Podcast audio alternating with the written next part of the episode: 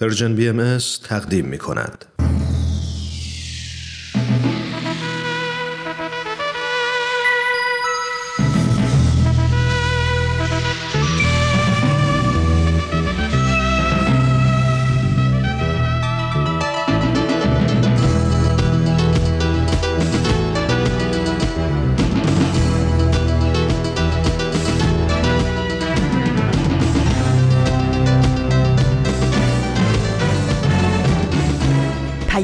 دوست، برنامه‌ای برای تفاهم و پیوند دلها.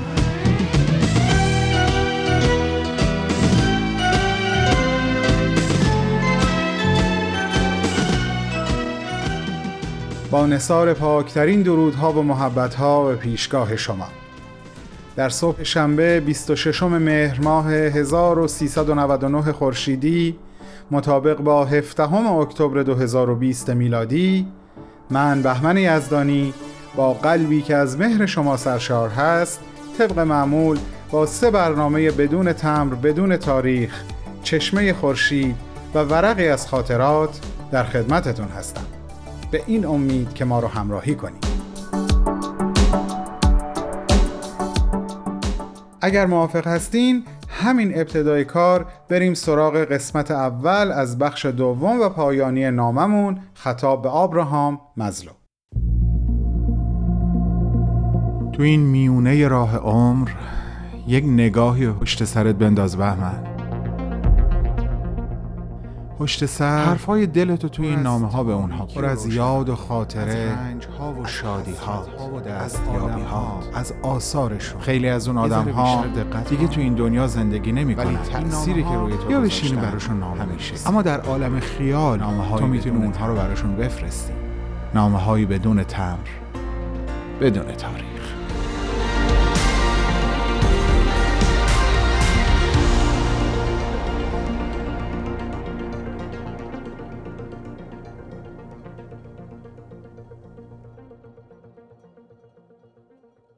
سلام جناب مزلو، خوشحالم که دوباره دارم با شما صحبت میکنم. بدون مقدمه میرم سر اصل مطلب. در همین ابتدای نامه میخوام اشاره‌ای بکنم به سیر تحول علم روانشناسی. شما به قول معروف از مکتب رفتارگرا دست و دل هر دو برداشتین و نه تنها خودتون بلکه علم روانشناسی رو وارد مرحله جدید کردین به نام روانشناسی انسانگرا. اما رشد این علم همینجا متوقف نموند و امروز ما با جوانترین برگ‌های تازه رویده این گیاه روبرو هستیم که دانشمندا بهش علم نوروساینس میگن و این انقلابی در علم روانشناسی پا کرد، چرا که خیلی از مفاهیم ذهنی یا به قول انگلیسی زبونا سابجکتیو رو تبدیل کرده به موضوعات عینی یا ابجکتیو. مثال جالبش هم این هست که به کمک این علم و از طریق MRI که از مغز انسان میگیرن میتونن تفاوت عملکرد سلولهای مغز یا به زبون عامیانه گفتگوی بین سلولهای مغز یک آدم عاشق رو در مقایسه با مغز آدمی که عاشق نیست به وضوح نشون بدن. حالا این قضیه رو چطوری میخوام به آموزه های مولانا ارتباط بدم؟ در ادامه نامه مشخص میشه. واقعیتی که علم نوروساینس تونسته به زیبایی ثابت کنه این هست که ما قادر هستیم روی ارتباط یا باز به قول انگلیسی زبونها کانکشن بین سلولهای مغزمون تأثیر بذاریم و پیامی که بین اونها رد و بدل میشه رو مدیریت کنیم. تصور کنین یه سری پیامها بین این سلولها داره رد و بدل میشه که در نهایت منجر به احساسی در ما میشن. حالا این احساس میتونه مثبت باشه مثل حس رضایت یا آرامش، میتونه منفی باشه مثل اضطراب و ناامیدی. حیرت انگیزه که ما امروز میدونیم که میتونیم به روشی کاملا علمی حال دلمون رو تغییر بدیم و خب این آیا همون چیزی نیست که هدف همه همکارای شماست جناب مزلو؟ من فکر میکنم همه روانشناسا البته بعد از کسب درآمد هدفشون رسوندن مردم به آرامش قلب هست، آرامشی که به راحتی از بین نره و ریشه‌دار و موندنی باشه. البته من دارم درس پس میدم ها، یه موقع خدای نکرده حمله بر جسارت نشه. اون چه که روانشناسا اسمش رو میذارن آرامش درونی، که در واقع هدف اصلی همه تلاشاشون هم هست، مولانا بهش میگه سکینه دل. حالا این سکینه دل از کجا میاد؟ از اونجا که هر چقدر فاصله بین شخصیت و جوهره وجودی ما، یا ساده تر بگم بین بود و نمود ما، فاصله کم و کمتر باشه، احتمال برخورداریمون از سکینه دل یا همون آرامش درونی که شما میگین بالاتر میره. یه چیزی تو مایه های یکی بودن ظاهر و باطن. حالا وقتی تعریف من به پیروی از آموزه های مولانا از جوهره وجودم، از ذات وجودم عشق باشه، همونطور که در شعر هفته قبل خوندم، و هرچی من از لحاظ فکری، حسی و همچنین عملکرد زندگیم به این جوهره وجود نزدیکتر باشم، طبیعتاً تبادل اطلاعات بین سلولهای مغز من هم چیزی جز تبادل عشق نخواهد بود. و آیا این مستقیما روی حال دل من تأثیر مثبت نداره؟ مسلماً. چرا؟ ببینین چند قرن پیش مراحل مختلف رشد و تکامل انسان که همگی از مسیر رنج و سختی عبور میکنن رو مولانا به چه زیبایی سروده. گندمی را زیر خاک انداختند، پس خاکش خوشه ها برساختند. بار دیگر کوفتندش زاسیا، قیمتش افزود و نان شد جان فزا. باز نان را زیر دندان کوفتند، گشت عقل و جان و فهم هوشمند. باز آن جان چون که محو عشق گشت، یعجب و ذرا آمد بعد کشت.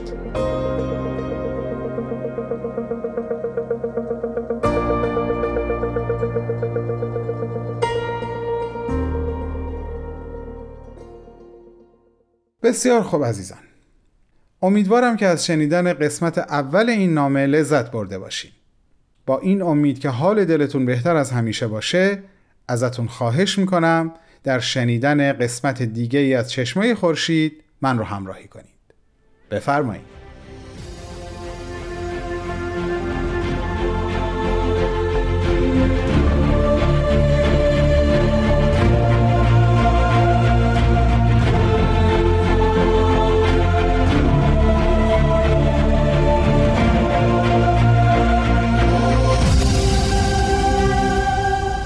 چشمه خورشید، نگاهی به آثار حضرت باب.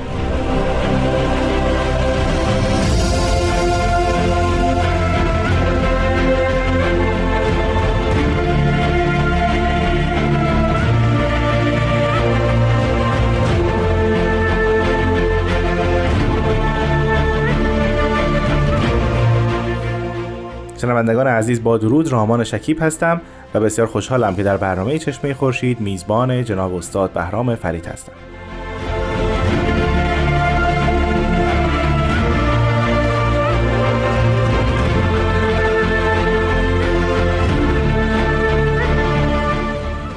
جناب فرید با درود، بسیار خوش آمدید.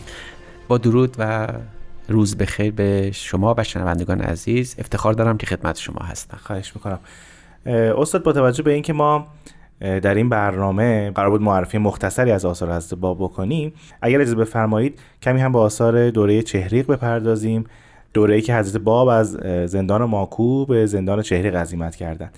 ما در این دوران با چه آثاری روبرو هستیم و سال اول این است که آیا از لحاظ محتوایی ما تفاوتی در آثار دوره چهریق و آثار دوره ماکو می‌بینیم یا خیر؟ بله، حضرت باب در حوالی 23 یا 24 نوروز 1264 به چهریق وارد شدند و در 11 جمادی الاولی همون سال فردی به اسم ملا محمد نوری به حضور حضرت اعلی در چهریق نائل شد و این چون نامه در اختیار ما هست، حدس میزنیم که تاریخ دقیق ورود ایشون همین تاریخی است که عرض شد. حضرت باب وقتی که وارد چهریق شدند، علت اصلی از تبعید این بود که چون ماکو نتونست جلوی تأثیر حضرت باب رو در اصحاب بگذاره، حکومت تصمیم گرفت که در زمان محمدشاه که حضرت باب به چهریق تشریف ببرن و طولانی ترین سجن حضرت باب هم در همین ایام چهریق هست که حدود 22-23 ماه طول کشید. بله. و بعد اون واقعه بسیار مهیمن و ناخوشایند شهادت از باب در تبریز پایانی بود بر دفتر زندگانی حضرت باب علی ظاهر، ولی تداوم دین ایشون تا جایی که هستی ادامه داره. در این ایام حضرت باب آثارشون که بسیار هم زیاد هست و بسیار مفصل، در این حال که اجزای سبک با بقیه آثارشون قدری متفاوته، اما اجزای محتوا در ادامه آثار نازله در ماکوست و بزرگترین محتوای آثار دوره ماکو و چهریق البته من یسره الله است و شیوه ظهور او و اهمیت ظهورش.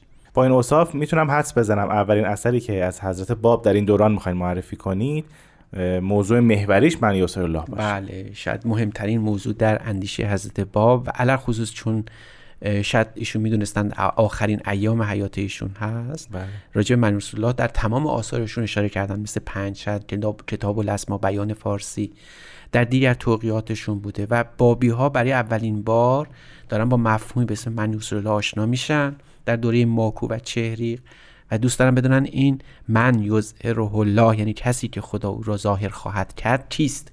بله. و چیه موضوعش و برای همینم یک نفری سوال کرد، بالاخره جناب ملا باقر حرف حی، یکی از حروف حی، و همراه با جناب وحید اکبر اینها میخوندن، میدن شخص باید وجود داشته باشه. بله. و سوال کردن و این توقیع به عنوان توقیع ملا باقر حرف حی درباره من رسول الله مشهوره و فوق العاده اهمیت داره. خب با توجه به این پس سوال راجع به این است که من یسر الله کیست و یاش مقام او چیست؟ بله، یعنی هر دوست. در مهمترین موضوع اینه که اگر این شخص یعنی من یسر الله اینقدر اهمیت داره، چرا باید بهش ایمان داشت؟ از اونجایی که این توقیع بسیار مهم بوده و در شأن من یسر الله نوشته شده و مفصلم هست، قطعات بسیار و فقرات گوناگونی از اون در آثار حضرت بهاءالله و حضرت عبدالبها و حضرت شوقی ربانی مبین آیات دیانت بهایی آمده. حتی در نوشته های حضرت ولیان را خطاب به اهل غرب هم باز مضمونی از این توقیع دائما تکرار میشه. یعنی این توقیع شاید بتوان گفت مهمترین اثر حضرت باب محسوب میشه درباره من یسر الله. سوالی که پرسیده بودن راجع به این بود که نام من یسر الله چیست؟ نام اون شخص رو خواسته بودن یا اینکه نه، فقط پرسیده بودن که این فردی که در آثار، این مقامی که در آثارتون ذکرش هست، شرح این مقام چگونه است؟ این یعنی میخوام بدونم تفکیک شخصی انجام دادن که آیا این شخص الان حضور داره و نامش رو میخوایم بدونیم یا خیر. برای کسانی که توقیع رو درست فهمیدن میدونستن که این شخص وجود داره و بعد دوست داشتن که بشناسن اون شخص رو، این مقام حقیقی او رو بفهمن. یعنی هر دو با همه، هم میخواستن بدونن که این کیه و هم در این حال میخواستن بدونن که این چه شخصیتی داره. حالا پاسخ حضرت باب در این توقیع خیلی عجیبه. مثلا در مورد اهمیتش خطاب به وحید اکبر، یعنی اون کسی که این همه مقامات بلند داره در دینات بابی، یک قسمی خوردن حضرت باب که عجیب است. میفهمم فبالذی خلق الحبه و بر النسمه، یعنی قسم به کسی که حبه رو شکافت و آسمان ها رو دریافت و اینها خلق کرده. لو ایقنت بانک یوم ظهوره لا تومن به لا عرفت و انکه حکم الایمان فی ذلک الظهور، یعنی اگر من بدونم که تو روی ظهور او مؤمن بهش نمیشی، همین الان حکم ایمان رو از تو منقطع میکنم، رفع میکنم، میگم تو دیگه مؤمن نیستی، به مؤمن به این ظهور هم نیستی. و برای اینکه چرا لانک ما خلقت الا له، برای که تو اصلا برای او آفریده شدی. اما اگر لو علمت ان احدا من النصارى یؤمن بهی، اگر بفهمم یه مسیحی الان بهش مؤمن شده، لجعلته قرة عینای، یعنی من اون رو چشم خودم قرار میدم. یعنی ببینید حتی این ظهور خودشون رو، ایمان به ظهور خودشون موکول دونستن به ایمان به من یسر الله. از همینجا شما میتونستید متوجه باشید که بعد حتما من یسر الله بعد وجود میداشته در ایام زمان، چون ایمان یک بابی در گروه ایمان به من یسر الله است و برای همین هم بود که اونها در به در دنبال حضرت بهاءالله به عنوان من یسر الله میگشتن و بر اولین اشاراتی که از حضرت بهاءالله ظاهر شد او رو پذیرفتن حتی قبل از اظهار امر. برای همین هم خیلی از مؤمنین بابی واقعا خانه‌نشین بیت رزق روحانی حضرت بهاءالله بودن در همون ایام تهران که هنوز نهضت بابی حتی حضرت باب حتی به ماکو هم نرسیده، بعضیا فهمیده بودن که او همون شخص حقیقی است که حضرت باب وعدش رو داده.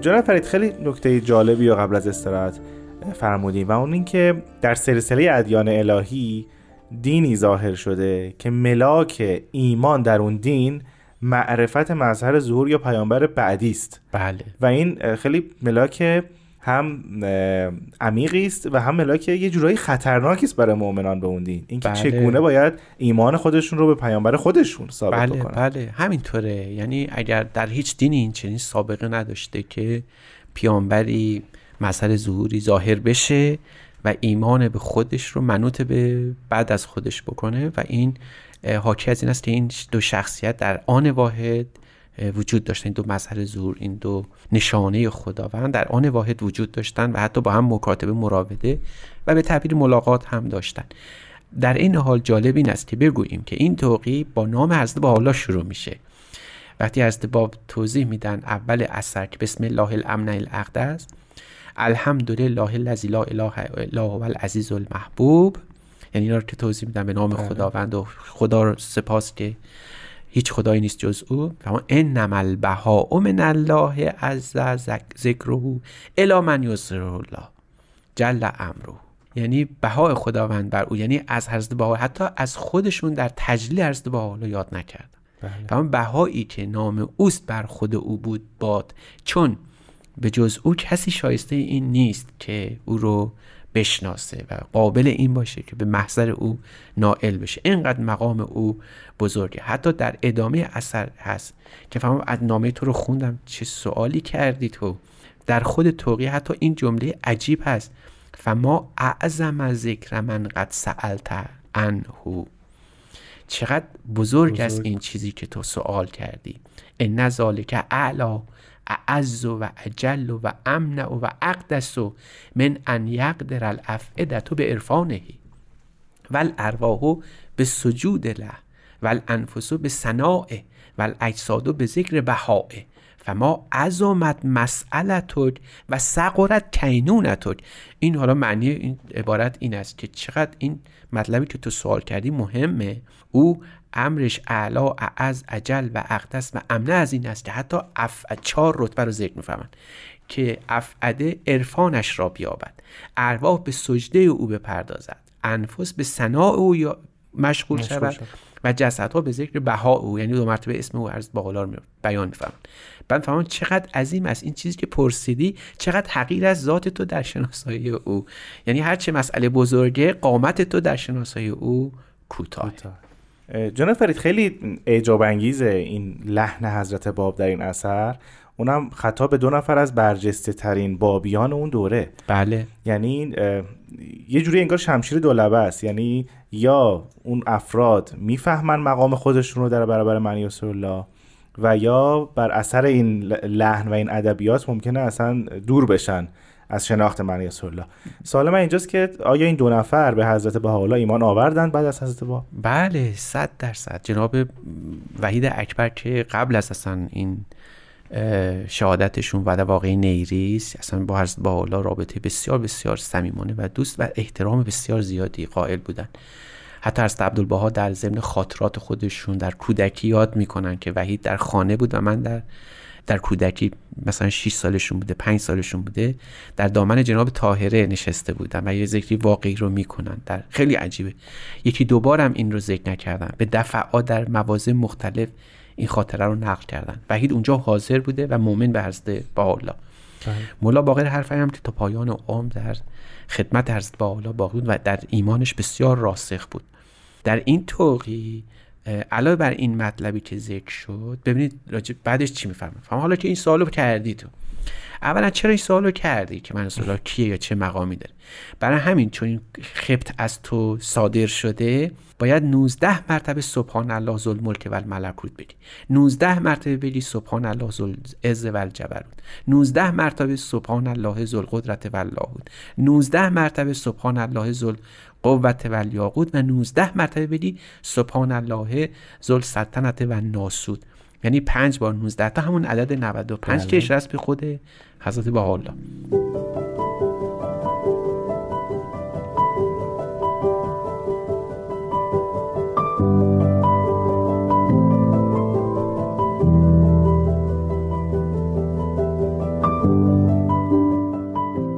جناب فرید شما فرمودید که این توقیع با نام بها، بله، حضرت بهاءالله شروع میشه. ما میدونیم که حضرت بهاءالله قبل از اظهار به نام جناب بها شناخته میشدند در بین اصحاب.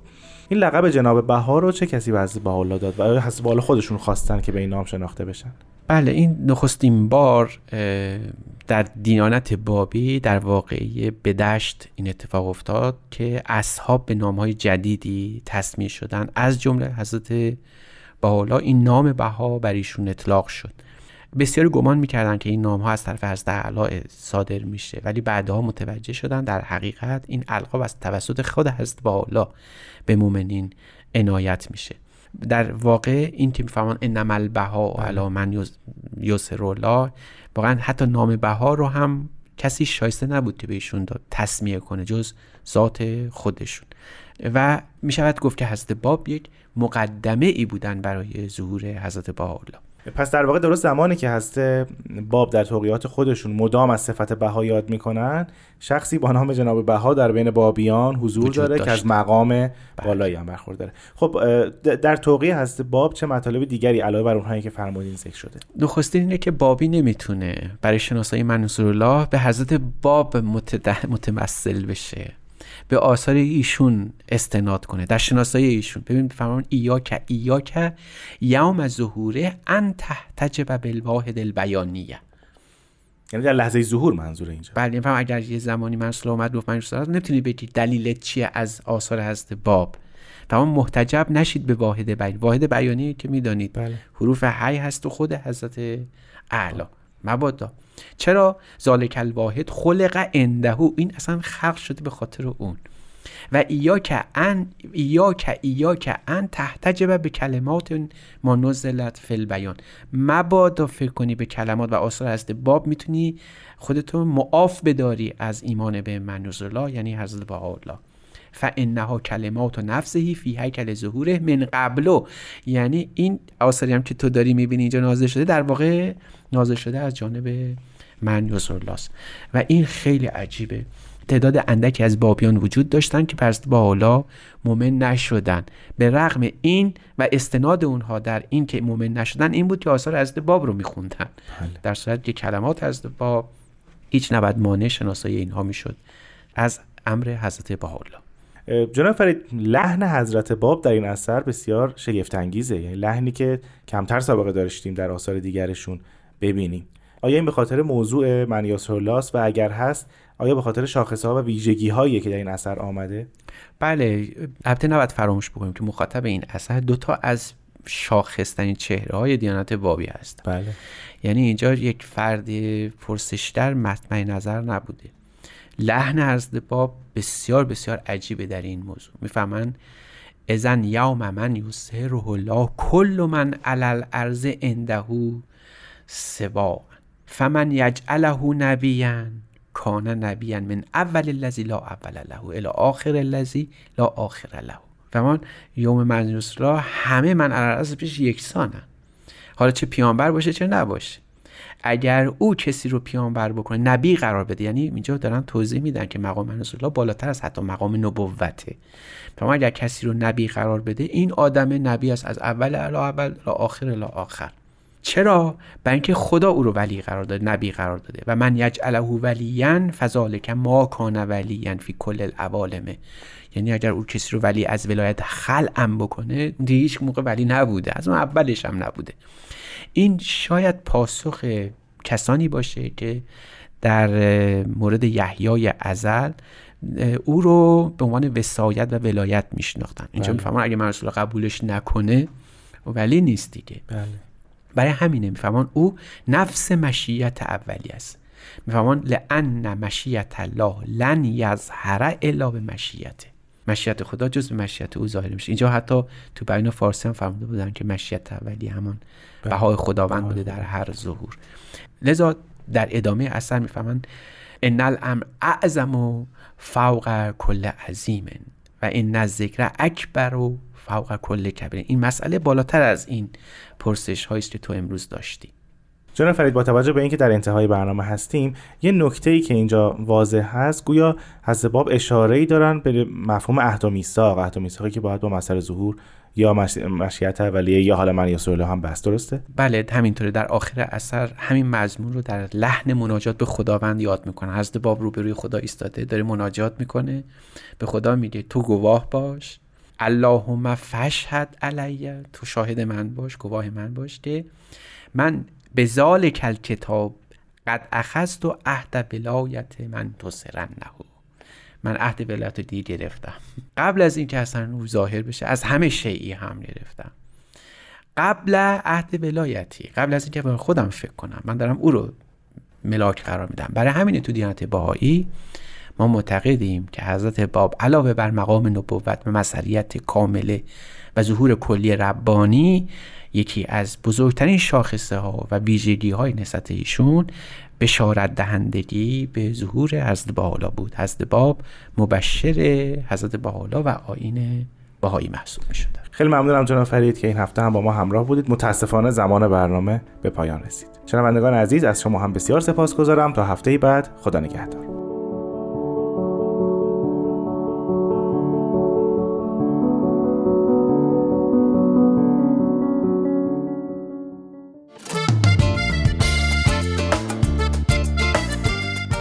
همراهان عزیز پرژن BMS، خواستم اعلام بکنم که از آغاز ماه اکتبر برابر با 10 مهر ماه اطلاعات پخش 24 ساعتی شنیداری رسانه پرژن BMS تغییر کرده. میتونید ما رو بر روی ماهواره هاتبرد 13C دنبال بکنید با این تنظیماتی که الان میگم: DL فریکونسی 11034، DL پولاریتی ورتیکال، ترانسپاندر 126، سیمبل ریت 27500 و FEC 34.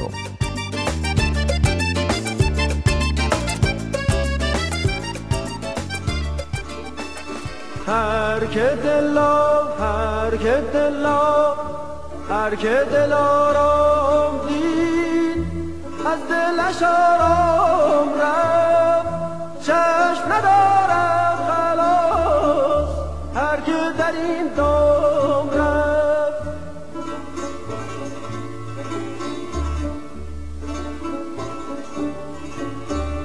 گر به همه عمر پیش با تو برارم دمی، حاصل عمران دمر باقی ایام.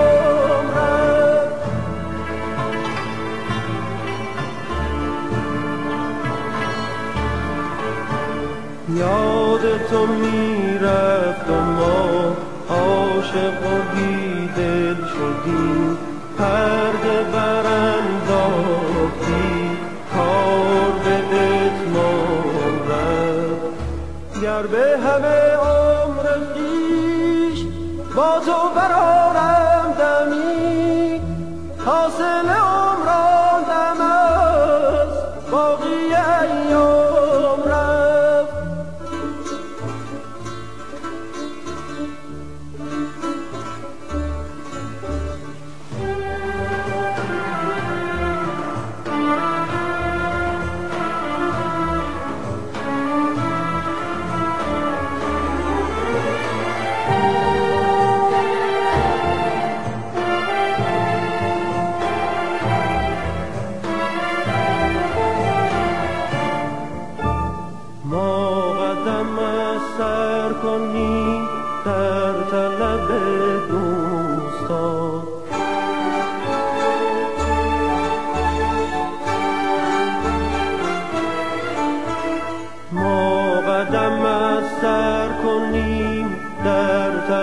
دوستان راه به جایی نبود، راه به جایی نبود، هر که به اقدام رفت در این دام رفت، در این دام رفت، هر که دل آرام دید از دلش آرام رفت، چشم ندارد خلاص هر که در این دام رفت. عزیزان همراه، شما کماکان شنونده برنامه شنبه پرژن BMS هستین و من بهمن یزدانی در خدمت شما هستم با یادآوری اپ پرژن BMS که میتونه آرشیو همه برنامه‌های ما رو در اختیار شما قرار بده. همچنین صفحات پرژن BMS در تلگرام، ساوند کلاود، پادکست، فیسبوک و اینستاگرام هم مثل همیشه در اختیار شماست. بعد از این یادآوری ازتون دعوت میکنم شنونده برنامه بعد یعنی ورقی از خاطرات باشین. ورقی از خاطرات. شما میتونید بخش‌های مختلف این برنامه رو در تارنما، شبکه‌های اجتماعی یا تلگرام Persian BMS دنبال بکنید.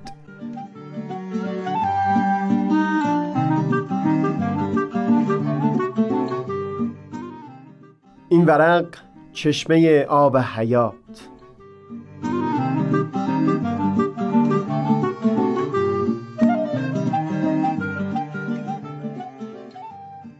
در دانشگاه یوتا دانشجو بودم. اون ترم باید اجباراً 6 واحد هنر هم میگذروندم.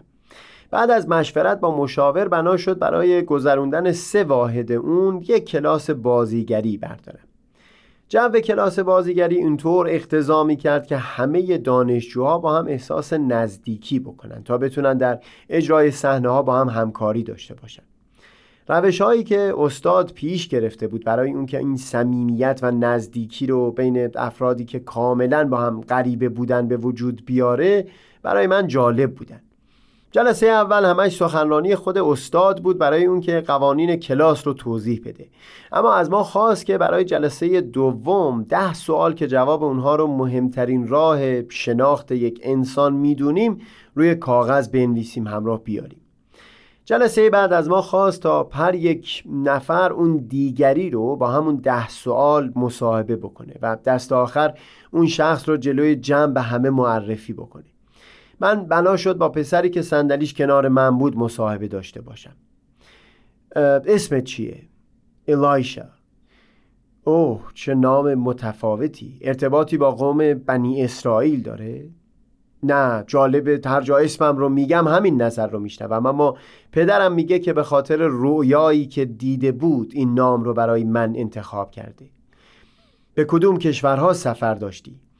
چین، ژاپن، مکزیک و کانادا. به چه زبانهایی میتونی صحبت بکنی؟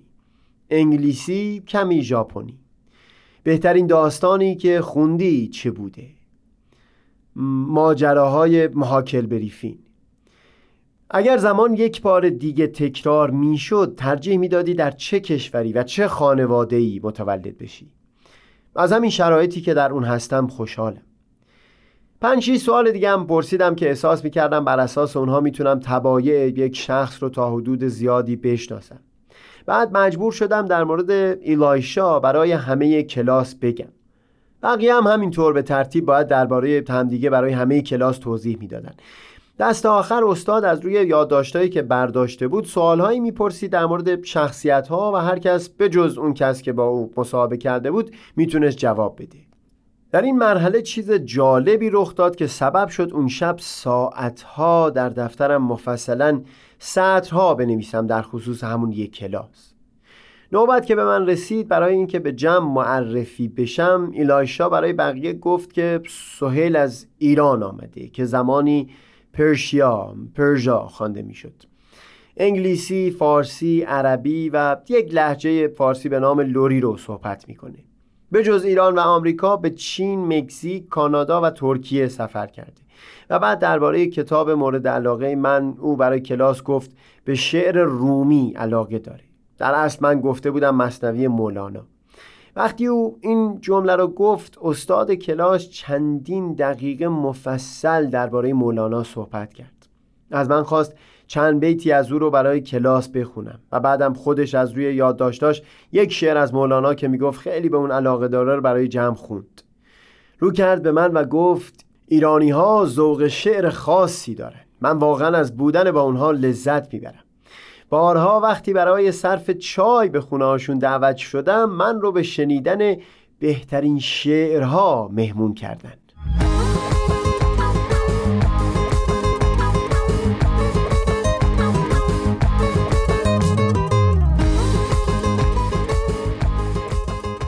چیزی که سبب شد من اون شب ساعتها در دفترم درباره اون روز چیزها بنویسم این بود که در اون بخش که استاد درباره هر شخص از همه کلاس سوال میپرسید، وقتی نوبت به من رسید تقریبا همه کلاس هم نام من رو میدونستن و هم از زبانهایی که به اونها صحبت میکردم و علاقه های من خبر داشتن. آخر درس هم چند نفر اومدن بابت شعرهایی که از مولانا خوندم تشکر کردن. در دفترم از این می نوشتم که بعد از گذشت نزدیک به 700 سال مولانا سبب شده بود تا همه این افراد نام سهیل رو و علاقه های او رو به خاطر بسپارن. هزاران کیمیاگر در طول تاریخ در جستجوی ماده‌ای بودند که عمر جاودانه به اونها ببخشه. مولانا بی اون که در پی کیمیاگری افتاده باشه، با اکسیر کلام خودش رو برای سرتاسر تاریخ بشر جاودان کرده بود. اون هم نه اینکه فقط مثل هر انسان دیگه‌ای به زندگی خودش ادامه داده باشه، نه، خود رو در همه خانه ها جا داده بود. همون وقت که در ذهن سهیل که در سرزمین خود او زاده شده بود نشسته بود، در قلب و جان آن استاد آمریکایی هم خودش رو جا داده بود. شعرهای او و اندیشه‌های او بهانه‌ای شده بود تا مردمانی از چند کشور مختلف دور هم جمع بشن و ساعتی رو در انس و الفت بگذرونن. در دفترم اون شب سخنی که چندی پیش شنیده بودم بسیار برجسته شد. یکی از دوستام تعریف می‌کرد که در کتابخانه حضرت عبدالبها فرزند شارع آیین بهایی نسخه‌ای از مثنوی مولانا وجود داشت که امروز در آرشیو مرکز جهانی بهایی حفظ میشه. میگفت در صفحه پایانی اون حضرت عبدالبها به خط خودشون این بیت از شیخ بهایی رو نگاشتن که در حق مولانا سروده بود: من نمیگویم که آن عالی جناب هست پیغمبر ولی دارد کتاب. آیه‌ای در تورات هست، در اون فرموده بعد از اون که خداوند عالم این جهان را آفرید، نظر به آفرینش انداخت و دید بسیار نیکوست.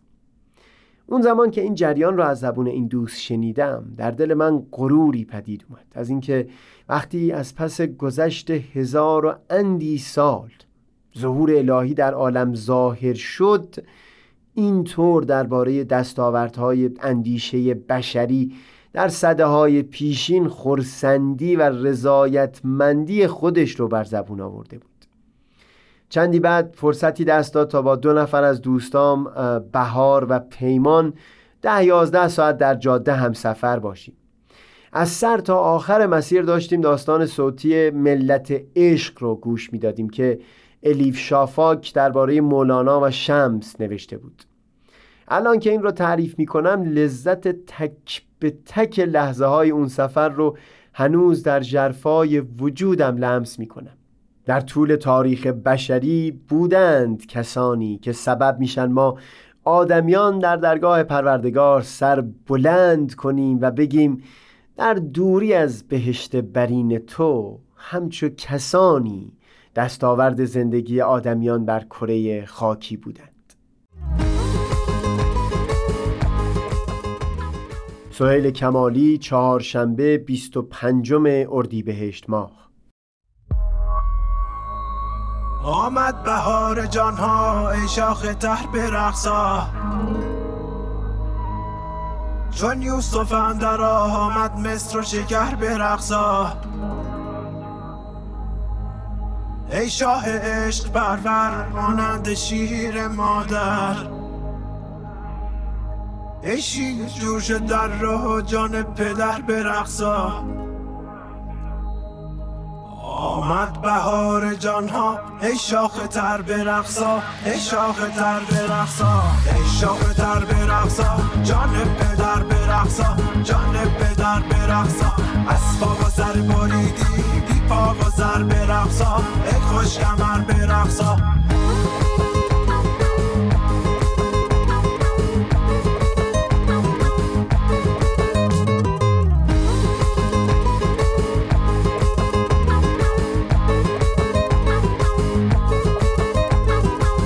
عشق تاجداران در چرخ او چو باران، آنجا قباچه باشد ای خوش کمر به رقصا.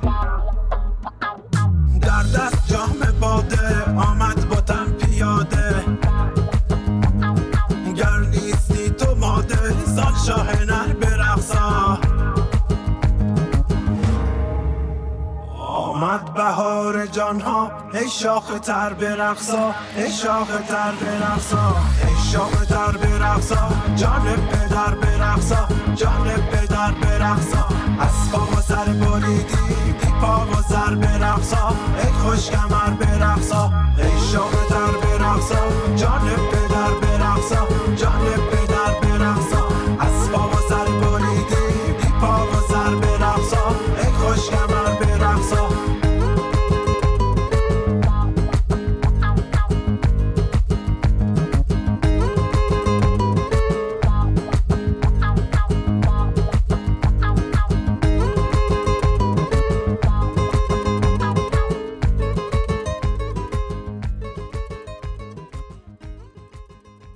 به همه شما عزیزان خسته نباشید میگم و امیدوارم تا اینجای برنامه از ما و از آنچه که شنیدین خرسند باشید. و حالا این شما و این بخش دوم نامه امروز.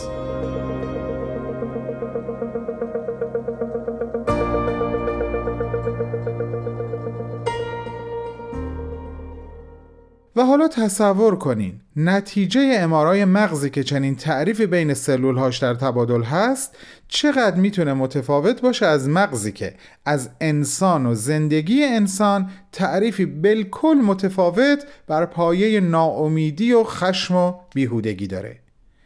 اینجاست که با این تعاریف به قول مولانا به سکینه دل و به قول همکارای شما به آرامش روان دست پیدا میکنیم. و این معجزه مولاناست با اختلاف چند صد سال قبل از بروز علم نوظهور نوروساینس که فرزند خلف تئوری خود شماست جناب مزرای بزرگوار. امیدوارم تونسته باشم حق مطلب رو در این فاصله کوتاه بیان کنم. با عشق و ارادتی جاودانه به پیشگاه عالی جناب ناب ابراهام مزلو، یکی از سردمداران روانشناسی انسانگرا. بهمن و دوستانش در پرژن BMS.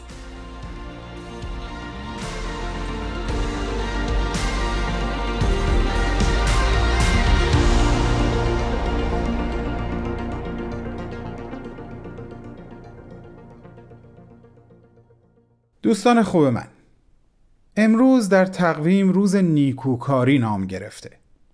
بیاین با هم یه قراری بذاریم، به خودمون و دیگران کمک کنیم تا با تعریف کردن دوباره مفاهیم مختلف و تغییر نگرش هامون که باید تغییر بکنن به سکینه دل یا همون آرامش روان نزدیک و نزدیکتر بشیم. به عزیزانمون هم کمک بکنیم که به این احساس نزدیک بشن. با آرزوی بهترین ها برای تک تک شما که همراهان با وفای همیشگی ما هستید، باهاتون خداحافظی میکنم تا شنبه بعد. خدا پشت و پناهتون.